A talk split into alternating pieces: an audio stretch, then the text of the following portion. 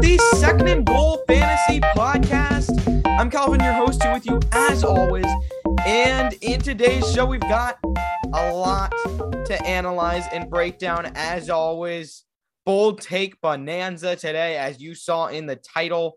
I'm going to be doing three bold takes on this episode, having missed it the past couple of weeks. I kind of kind of slipped my mind over those last couple weeks uh, to continue doing bold takes. And then I remembered and I was like, oh yeah, I'm going to have ten of these that are recorded and played back at the end of the season that I'm doing. And I've done three so far, three more today. They're coming all to you in this week. And then I'll get back to doing one a week probably.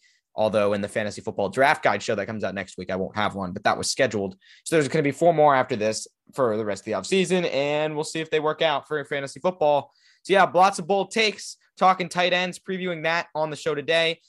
Um, briefly touching on defenses and kickers, I guess. Um, for those who still play in those leagues, I still do. I still have some leagues that have defenses and kickers, but like, it doesn't seem that important to a lot of people. And then or we've also got some news, of course. And then at the end of the show, I'll be trying something that is almost entirely new to me. If you saw my Twitter post, you know what it is. It's something I've done a, a little bit, like a very, very little bit. It's a salary cap mock draft. And for those of you who don't know, salary cap mock draft is basically an auction league. Um, I guess they're called they're called salary cap leagues now. Some people still call them auction leagues. So salary cap or auction, however you know it as, um, that's what they're the same thing. Basically, you get a budget of two hundred dollars, and you just every player goes up for auction, or not for auction, obviously. I mean for auction for your fantasy team, and you bid against other teams, or in this case against A I, and Sleeper's A I is pretty good at making like a new unique draft every time. So you bid against other A I to try to get that player on your fantasy team. And if you don't get him, that's great. But I mean, that's not great, but then it moves on to the next guy. And basically there's no like pick order. Like the pick order is the order that teams can put, make a player available to bid for, and they, they can like put them on and like start out with a bid of one dollar, and then people start bidding more and more. But other than that, I mean, you can get players whenever you want. So it adds a lot of roster flexibility. So I expect in this draft, I'll be getting a lot of my favorite guys and trying to just target guys at cheap prices that I think are values. It's all about value in this format, because sometimes like there's no reaching down the board that should be happening. You should be getting a value theoretically on every pick, because you're just taking advantage of guys that you see as undervalued always. And that's a lot of fun. So my team might actually look pretty juicy at the end of this. Uh, no guests today. Going to be a great action-packed show nonetheless. One last announcement. Of course, you can follow me on Twitter at Calvin underscore S G F always. Um, positional rankings, they'll be coming out very soon. I will begin working on those, get those out for you on the website. And the fantasy football draft guide show is coming up soon as well. That's next week. Um, and that, that's going to be so much fun as well. Maybe we'll get some guests. We'll see. But either way, it's going to be a lot of fun. Email secondgoalfantasy at gmail dot com, at Calvin underscore S G F on Twitter if you want to send questions. Closing in on five thousand all-time downloads. We might have it. five thousand all-time downloads by the time you're listening to this podcast. We're very close. Great to hear. Thank you to everyone who's downloaded, sent positive feedback, sent in questions, all that. So let's get started. Let's talk news. This first piece of news is definitely unfortunate. Sad news. John Mechie announced he was diagnosed with a highly curable form of leukemia. So he's in good spirits. He reported he was in good spirits, likely to be okay, but he is unlikely to play football this year. Definitely going to have a big battle ahead of him. So prayers up for Mechie, of course. An unfortunate situation, especially after he just got drafted. And that's something where even if you like th- that kind of thing can really take a toll on your body. So I hope he is okay. And it's just no, no, no one ever this, likes to hear that news. Of course, it's just very sad. And it's really just an unfortunate time for him. I mean, he was very promising in the second round of the draft for the Texans. Of course, being a fantasy show, we would talk about fantasy implications. And I mean, it's basically outside of Brandon Cooks, I don't know if there's a viable wide receiver two option that you draft in Houston, just because there's not anybody who has the draft capital of Mechie or has shown anything on the field. Like Philip Dorsett, Nico Collins, those are the guys you're looking at. Probably Nico Collins becomes interesting, but uh, John Mechie seemed set to take the wide receiver two role this year. Second piece of news, Tom Pelissero of N F L Network reports that the Chiefs placed running back Clyde Edwards-Helaire on the active and slash physically unable to perform list. So I don't know why this happened, because like, I don't think we've actually even seen news about why this has happened yet. Like, I haven't heard anything about an injury. Well, you might have seen it by the time this podcast comes out, because it, things come out fast and furious these days. But I haven't seen any of that news yet about like why he's on the physically unable to perform list. It's just like, it's a strange situation to start off training camp with. And I think there's not much you can do at this point. Clyde Edwards-Helaire was going to have competition for the starting job anyway with Ronald Jones and maybe Isaiah Pacheco, but it doesn't change much until we find out more about the injury, because I don't think, like, as of now, there's no reason to suggest he's in danger of missing the start of the season. It's just a weird thing to occur right now.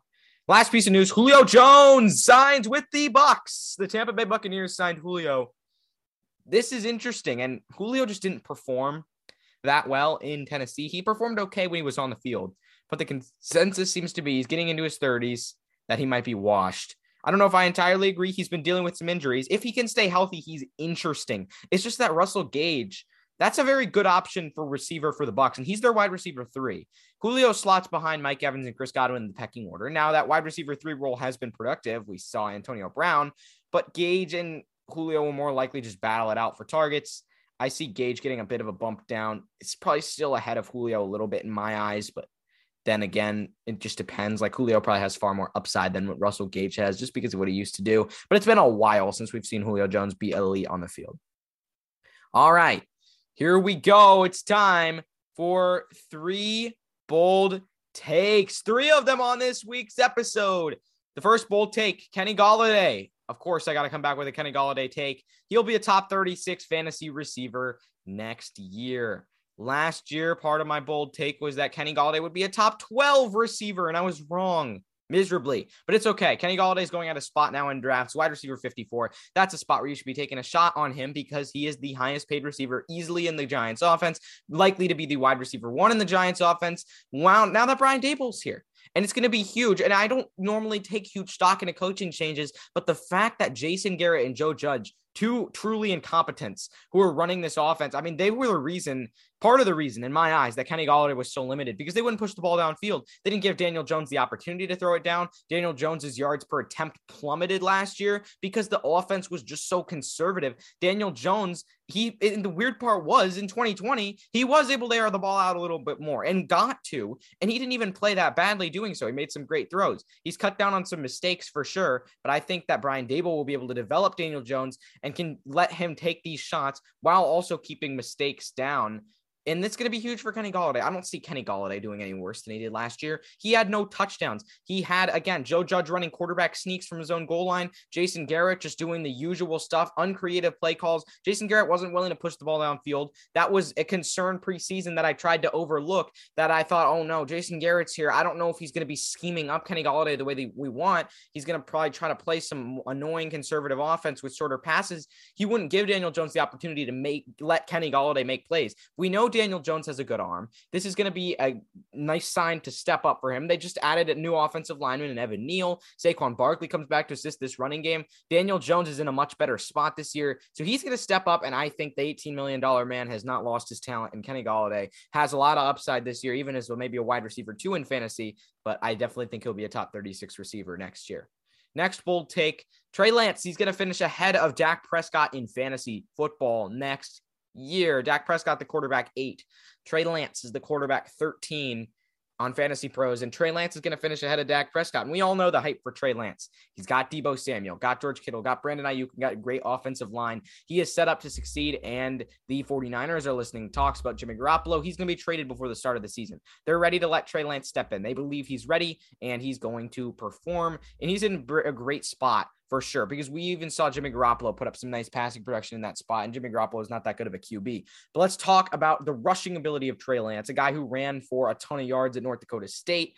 That's what sets him apart, just because rushing quarterbacks break fantasy football and the massive more amount of points that they score. Trey Lance has so much upside just because of that. He doesn't even have to be a great Q B to be insane this year for fantasy. Just look at Jalen Hurts. But Dak Prescott, the problem here, I think people want to overlook the fact that Amari Cooper is gone and Michael Gallup is injured, because with Dak Prescott, his splits were very interesting. He didn't seem to be able to perform in big moments a lot of the time. And he also was a lot better when he had all three of his top receivers, that being CeeDee Lamb, Michael Gallup, and Amari Cooper on the field at the same time. He was a lot worse without one or two of those guys when they had injuries last year. Now he's only really got CeeDee Lamb and Dalton Schultz. So I don't see him getting that prolific passing production that he needs to have in order to stay ahead of Trey Lance in fantasy football.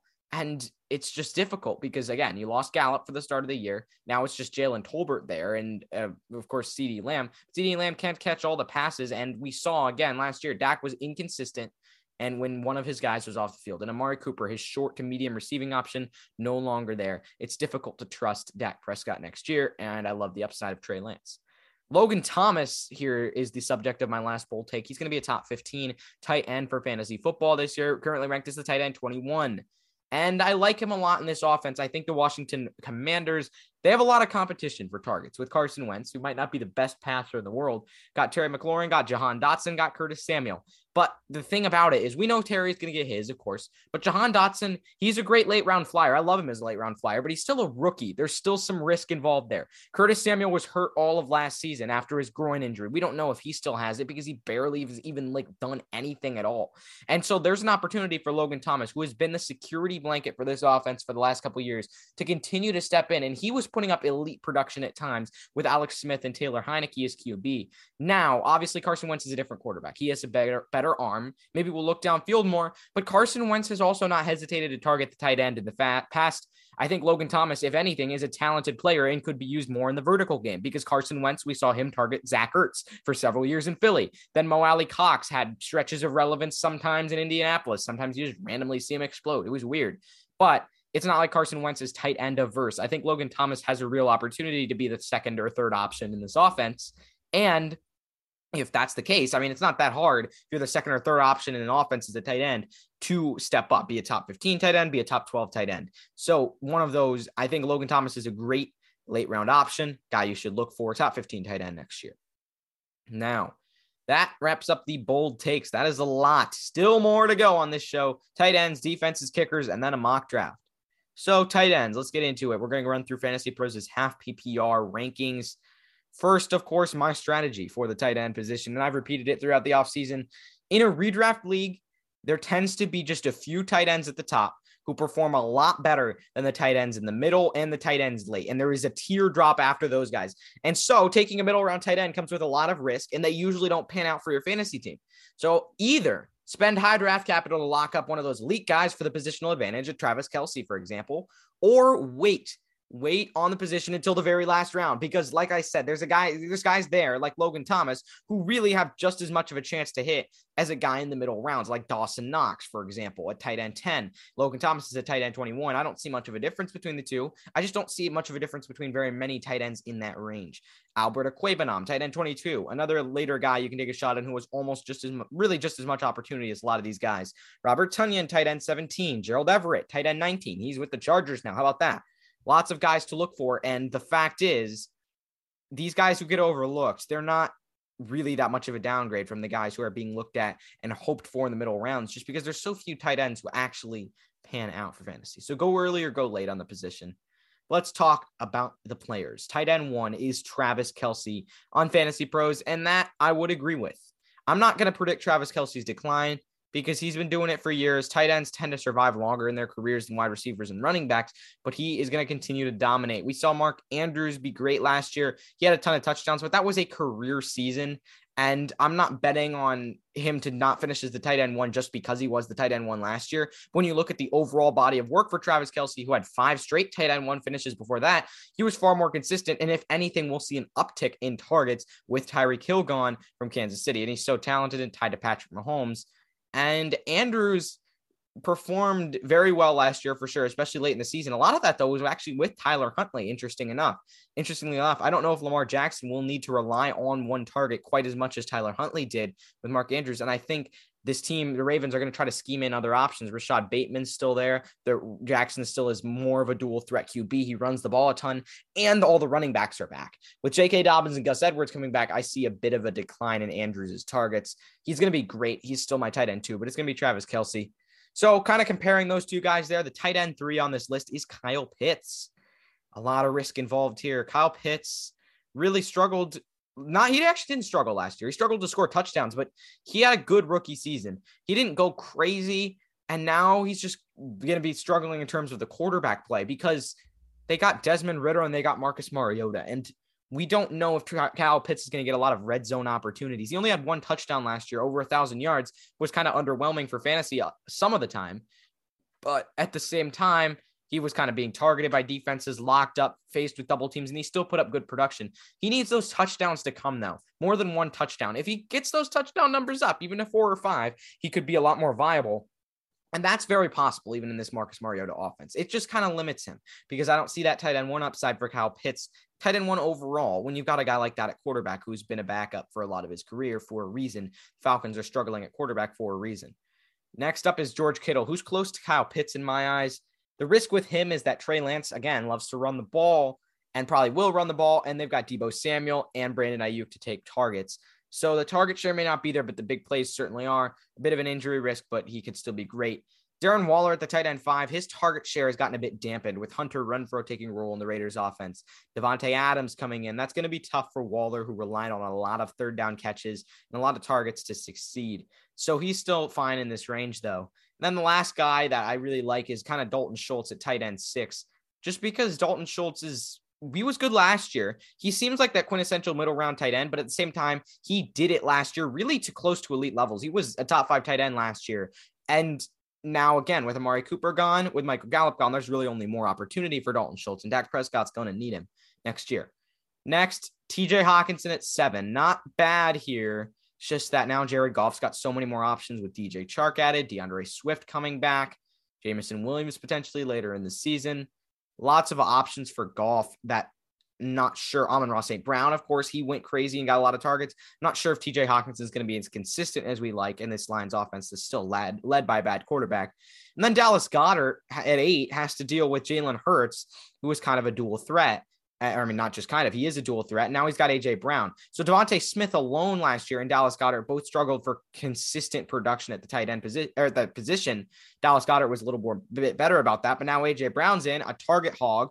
And now I don't know if Dallas Goedert will get that consistent role because Jalen Hurts just doesn't pass the ball enough. And we could see an uptick in passing for Hurts, but I don't know if it's enough to justify Goddard as an elite tight end. Number nine, Zach Ertz. He's actually interesting here at this spot. Concerns still, but he had a great late season, and he's really only competing with Hollywood Brown for targets at this point with DeAndre Hopkins suspended for the first six games. So he's a good early draft pick for early in the season. Then he can stream tight ends after that. For the most part, like you look, Dawson Knox at tight end ten, he's consistent. And there's a lot of opp- competition for the Bills tight end or wide receiver too. It's hard to take a guy like that. And it's hard to take a guy like T J Hockenson or Dallas Goedert because they got so much risk. A lot of guys behind them have a lot of risk too, but they also have a lot of upside. So streaming the position, taking a couple of shots is the way to go. Pat Freiermuth at tight end eleven. They've got Deontay Johnson and Chase Claypool over there. And then that Kenny Pickett situation, we don't know how good he's going to be just yet or if it's going to be Mitchell Trubisky starting. Cole Kmet, interesting at tight end twelve. He's a guy who's, again, a little bit later that you could actually take a nice shot on because really only Darnell Mooney's there. So it's going to be on Justin Fields to step up and overcome the lack of weapons around him. But Cole Kmet has an opportunity. Mike Gesicki, he's in a crowded room, a ton of running backs now in Miami. Jalen Waddle and Tyreek Hill at wide receiver. I don't know if he's going to be too relevant with Tua consistently. Hunter Henry, same thing. Lots of options in New England. Then Noah Fant rounds out that top fifteen. He's got that connection with Drew Lock, but I mean, how does, much does that mean? And in Seattle, they've already got D K and Tyler Lockett. Feels a bit inconsistent to me. But again, late round targets I like here. Robert Tonyan, Logan Thomas, Albert Okwuegbunam, later guys who I feel like have opportunity. And then earlier, Zach Ertz, Cole Kmet, um, Tyler Higbee's worth a look. Lots of guys like that. And there's opportunity there, even like a C J Uzoma who went to the Jets just in case Zach Wilson starts throwing to the tight end. He's way back at tight end thirty. And David Njoku just got a big extension. There's a lot of guys to look at later. Austin Hooper at tight end twenty-four. And you see the upside. Hayden Hurst, he's with a good offense. Austin Hooper again in Tennessee. I mean, the Titans just lost A J Brown. That's obvious. There's a lot of targets available. Lots of late round tight ends you can take a shot on. And a lot of these middle round tight ends, they have a lot of question marks that maybe you don't like, but you're fine taking on the risk in like the fifteenth round versus like the sixth or seventh, which makes sense. So that's pretty much tight ends. Feel free to send me any questions, of course, on Twitter um, and or email me, second goal fantasy at gmail dot com. Defenses and kickers. Now, uh, man, defenses and kickers, defenses and kickers. I still think it's fun to have them in your league for sure because it adds a new element of unpredictability. Six positions is more fun than four. It's more fun to focus on, like, try to scheme unique stuff up than trying to just do the same old things. But please wait till the second to last or last round of the draft to draft your defenses and kickers because, first of all, defenses are so fluky. We see the defenses ranked at the top, the Bills, the Bucks, the 49ers, one, two, three, all of those in the top tier. They could rank outside of the top twelve in fantasy points this year because here's the thing about fantasy defenses. They are basically solely based on turnovers. It is incredible, the variance year to year to where you don't really ever see a defense, even one that's like a superstar defense, repeat in back-to-back years at the top. Let me show you what I mean. Turnovers are king. And if you get the turnover luck, it's huge, but it depends year to year. Sometimes defenses just lock teams up and force a lot of punts. That's not worth a lot of fantasy points. Turnovers are. The number one defense in twenty twenty-one was the Dallas Cowboys. And the Dallas Cowboys are the defense nine on Fantasy Pros next year. And that's probably too high because, yes, they have Trevon Diggs and Micah Parsons who might force some turnovers. And I mean, maybe that makes it not too high, but to the fact that they're just the ranks so low because they really don't have the same talent as the teams at the top that I just listed on the defensive side of the football. It was just a lot of turnover luck. But the Dallas Cowboys, they were far and away the defense won over a point and a half average more than any other defense. It's crazy. The New England Patriots, the defense number two. You want to know where those top defenses were? The defense one this year, the Buffalo Bills, was defense four last year. The Bucks were six. The 49ers were fourteen. Those are your top three defenses this year. Nobody knows what's going to happen. It's all wild guessing and luck. So why not just draft a defense that has the New York Jets in week one, get some points, and then just stream it there on out, and then pick up a defense that's on fire. Very easy. It's similar with kickers. Kickers are more predictable because, I mean, you have – kickers are more predictable because you end up having, like, the guys who are on good offenses generally do decent, but that's also kind of a lie because let's look at kickers in two thousand twenty-one versus kickers in two thousand twenty because it's just so much different. Like, it still is highly variable. Just because an offense does well doesn't mean they're kicking a lot of field goals year to year. So I want to look at this. Daniel Carlson, the tight end, kicker number one in twenty twenty-one. Where was he in twenty twenty? He was the kicker four, so that's not that much of a difference. Nick Folk, the kicker two in twenty twenty-one, was the kicker eighteen in twenty twenty. Chris Boswell, the kicker number three in twenty twenty-one. I don't even know where the heck he was. He was the kicker twenty-five in twenty twenty.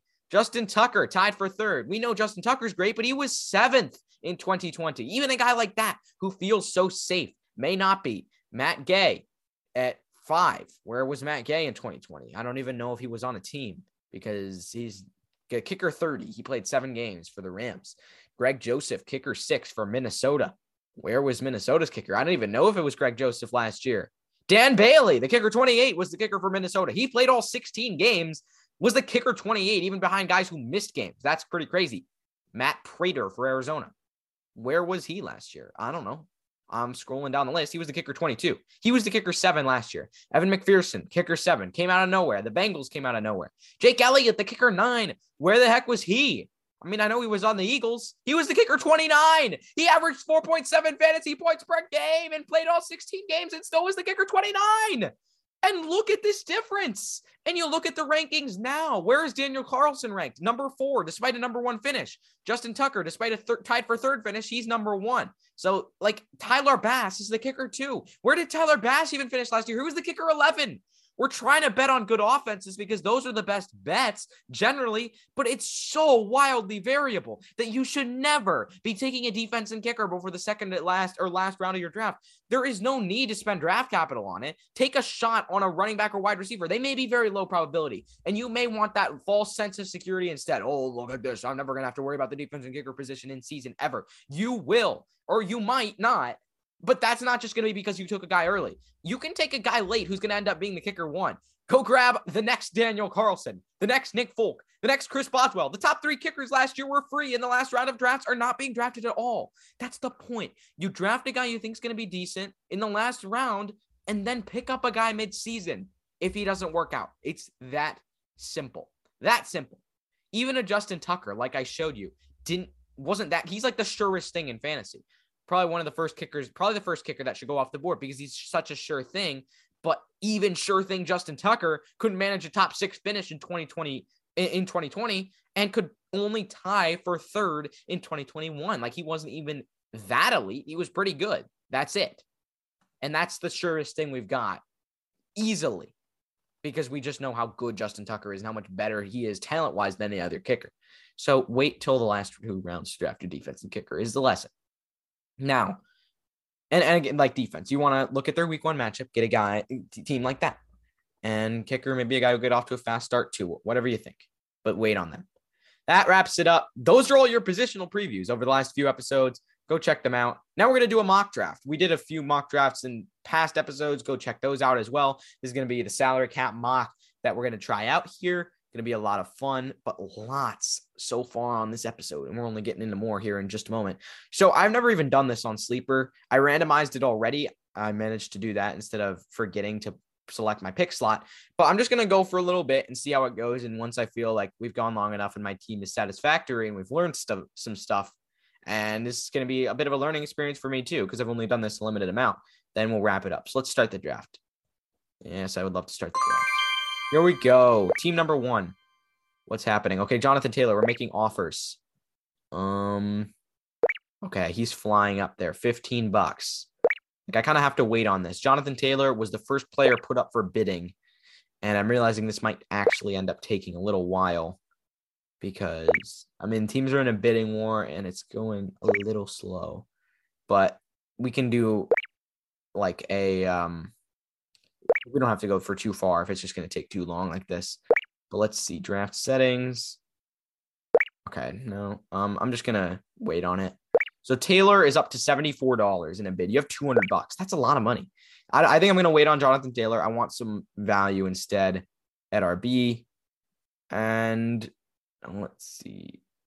Oh, wait. Is this ten-minute timers? Oh, gosh. That should not be the timer. Um, and I, again, I don't need to like pick a guy like, okay, offering phase duration. We're going to change that to sixty seconds. How about that? And nomination phase duration, also sixty seconds. So now what? I think that Jonathan Taylor should get gotten in a second. If I can figure out how this works, please, Sleeper. Here, I'll click end phase to end this because no one else is nominating there. Okay. So Jonathan Taylor's gone. Derrick Henry's nominated. Yes. Now it's fixed. The timer's fixed. So sixty seconds of nominating phase. Derrick Henry flying up there. So someone got Jonathan Taylor for seventy-seven bucks. Now they've got one hundred twenty-three dollars left. Derrick Henry is being bidded on. And the thing is, like, I kind of want an elite R B, but at the same time, I think there's going to be a little bit of value later on as well that I can capitalize on to where I can grab guys I'm still comfortable with at that position. So Derrick Henry's up to forty dollars. He's projected to go for sixty-four bucks. Maybe I will bid on an elite R B and see what happens. Because I think you can, like later on in the draft, you can end up getting some guys for just a few bucks that actually could be productive for fantasy football. And so, okay, sixty-five dollars. I'll offer sixty-six just to see what happens. Okay, I have the highest offer. I think I actually two up to the person. I could have offered sixty-five. Here it goes. Did I get him? Yee- Yes, I got Derrick Henry for sixty-six bucks. Hey, Christian McCaffrey, I don't need this now.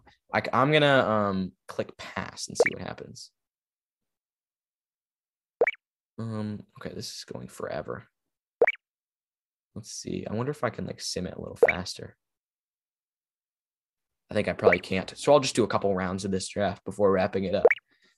Um, I told you I was new to this, but yeah, on Sleeper, it just ends up doing that, but it kind of shows you how an au- auction draft works. fifty-one dollars so far being bid on Christian McCaffrey. And let's see, I could click end phase, but then it kind of breaks it because the team with the highest offer just gets it no matter what. And there won't have been a lot of offers yet. So I clicked pass.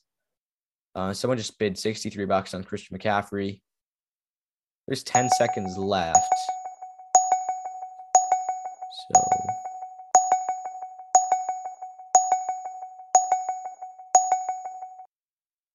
there he goes. C M C's gone. Okay, now team four is nominating. I'm going to get to nominate a player as well. Now they nominated Austin Eckler. He's at fifteen bucks already. Um, I will pass on him as well. I don't have to click pass. I can just sit there. But yeah, I think that's how it works kind of. But like three different teams have gotten the R Bs so far, but we might see a team just go crazy. And like team six just bid fifty-one dollars on Austin Eckler.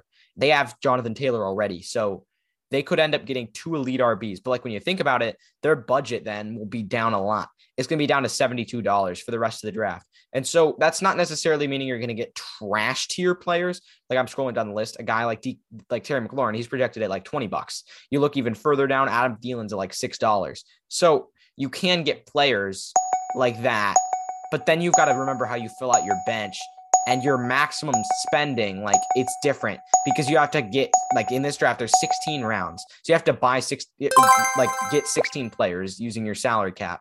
So you can't just spend all the money you have left, because you have to have money to be able to at least do some one dollar bids. And um, like, you can't just, I mean, in some leagues you can bid zero dollars on a player, but like you still have to have that money available because you can't just end up not having players. So Austin Eckler went to team one for fifty-six bucks. Now we've got Dalvin Cook. I wonder if Dalvin Cook, he's only, okay, he's projected for fifty-seven dollars. So let me try getting him. I actually kind of want to. Um, I'm offering fifty-two bucks. Let's see if someone takes him from me. Yeah, they did. Okay, fifty-six to fifty-five dollars. Relax. Okay, I already offered fifty-six. No, someone offered fifty-seven. See, like I will offer fifty-eight here, but let's see if the C P U takes me any higher. I don't know if they will. Um, if they do, I won't go for it. Like sometimes you have to pay up. Sometimes you get guys for under their projected value too. It depends. If everyone just hates Dalvin Cook, could have gotten him for cheaper. Yeah, I'll take it. Okay, Derrick Henry and Dalvin Cook. But then I'm playing risky because, look, I've got seventy-six dollars left.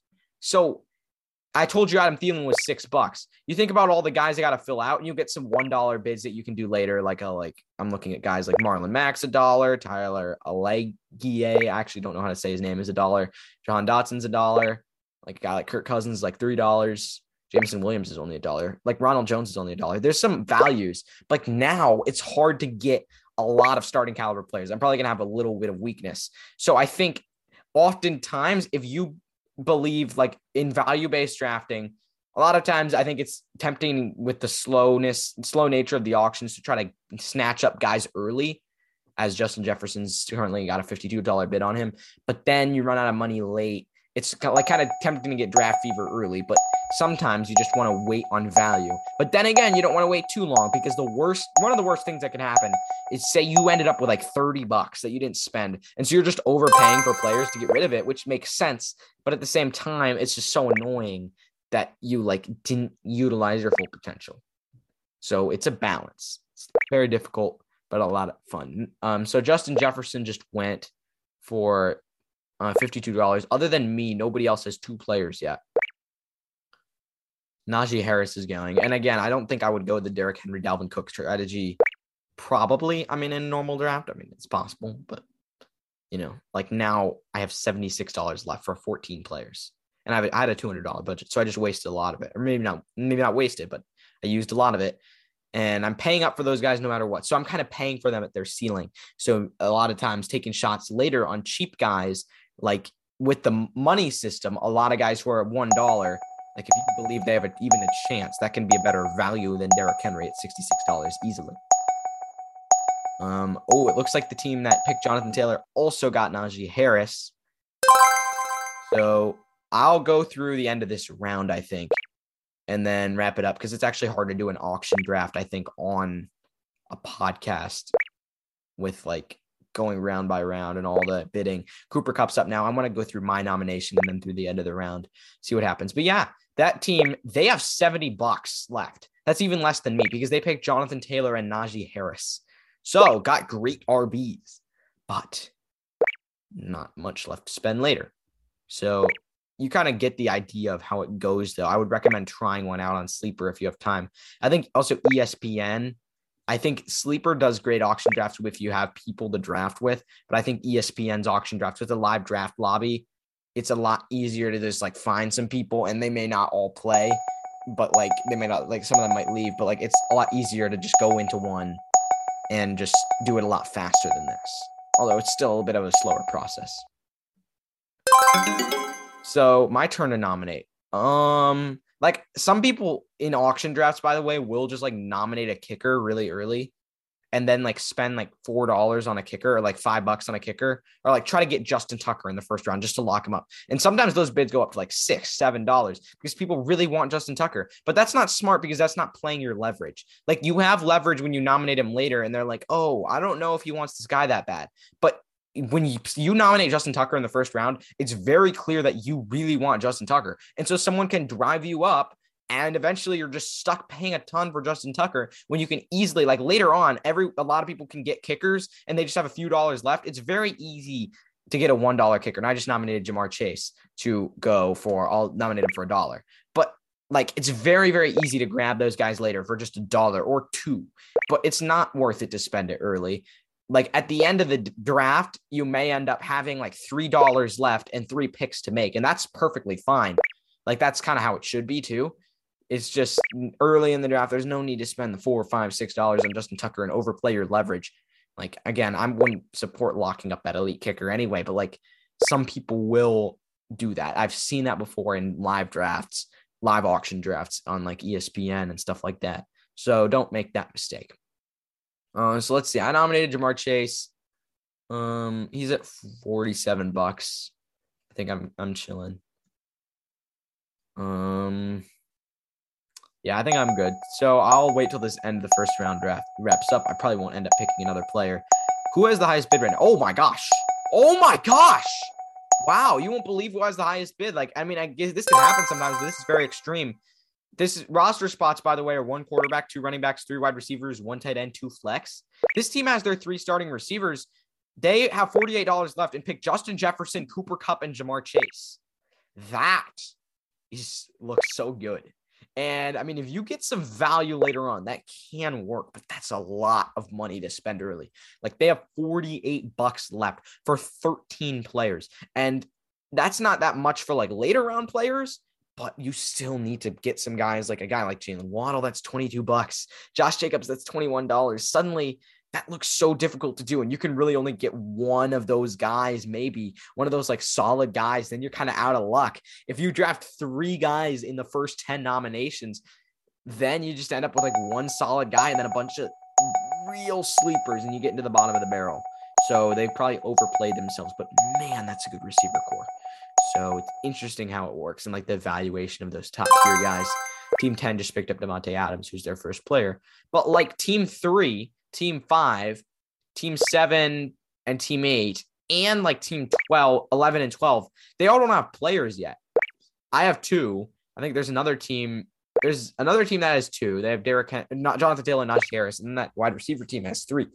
So you can wait a little while. Some people don't get players super early. You probably want to get a stud kind of early at least, but then again, there's something to be said for just value-based drafting and going later. So team eleven right now put up a guy for nomin for bidding. Looks like team eight is going to get Joe Mixon, and that's going to be their first player. thirteen seconds left. I'm going to end phase so this goes a little quicker. They just picked him up. Okay. Last two picks or last pick of this round, they nominated Stephon Diggs. Um, I wonder what the logic is. I wonder if you'll like be more likely to get a player you nominate. But yeah, I mean, also what's interesting is that there is something to be said, I guess. Like I still actually wouldn't recommend this, but like when you think about it, I talked about the Justin Tucker thing earlier. You could, if you really know that your league mate, if your league mate has like told you, bro, I really want Justin Tucker, go nominate him and like drive your league mate up to go get him. But sometimes that's very risky because they could be lying to you, or you could have just nominated him and then you could try to drive them up. And it's like, boom, one, two, three, four, five dollars. I'm at five dollars. Why isn't he bidding six? And then you're stuck being the stupid guy who paid up for Justin Tucker. Like that's a risky thing to do, to get driven up on the price or try to drive people up on the price, because then you could get stuck with it. Like no one has to bid anything ever. So Stephon Diggs is going to go to team four. Okay, stop it, sleeper. Stop it. Stop it. Team four is the team that has Justin Jefferson, Cooper Kupp, and Jamar Chase. They have twelve dollars left for twelve players. They can literally only bid, their max bid is one dollar. So they have picked up, that this wouldn't happen in normal draft. They picked up Justin Jefferson, Cooper Kupp, Jamar Chase, and Stephon Diggs and cannot bid more than one dollar on a player anymore. So they're going to have about like a bunch of Ronald Joneses in the rest of their starting lineup. So interesting strategy, but you can see, look at, that's the flexibility as I'm going to end this draft. Now that's the flexibility that you get in an auction draft. So that wraps up the episode. Thank you guys for listening. That was a lot of fun trying out the auction draft. Obviously, I realized we couldn't get through very much of it, but it was still a lot of fun to do. And I hope you enjoyed listening to it. To it. Tune in next week. Fantasy football draft guide, all this stuff, sleepers, bust, breakouts, boom, boom, boom, boom, boom. Talking about positions, recapping guys, telling you who you should draft and who you shouldn't draft. And you're going to win your fantasy leagues if you keep listening to this podcast. I will make sure of it. Always available for questions, always available for guest opportunities. If you want to reach out to be a guest, feel free. Let me know who you are. And you have to be super famous with at least five hundred thousand Twitter followers to make it on the show. No, just kidding. You don't have to be, but um, I'd like to have you if you want to chop it up and you know fantasy football and want to talk. So thank you for listening. See you guys next time.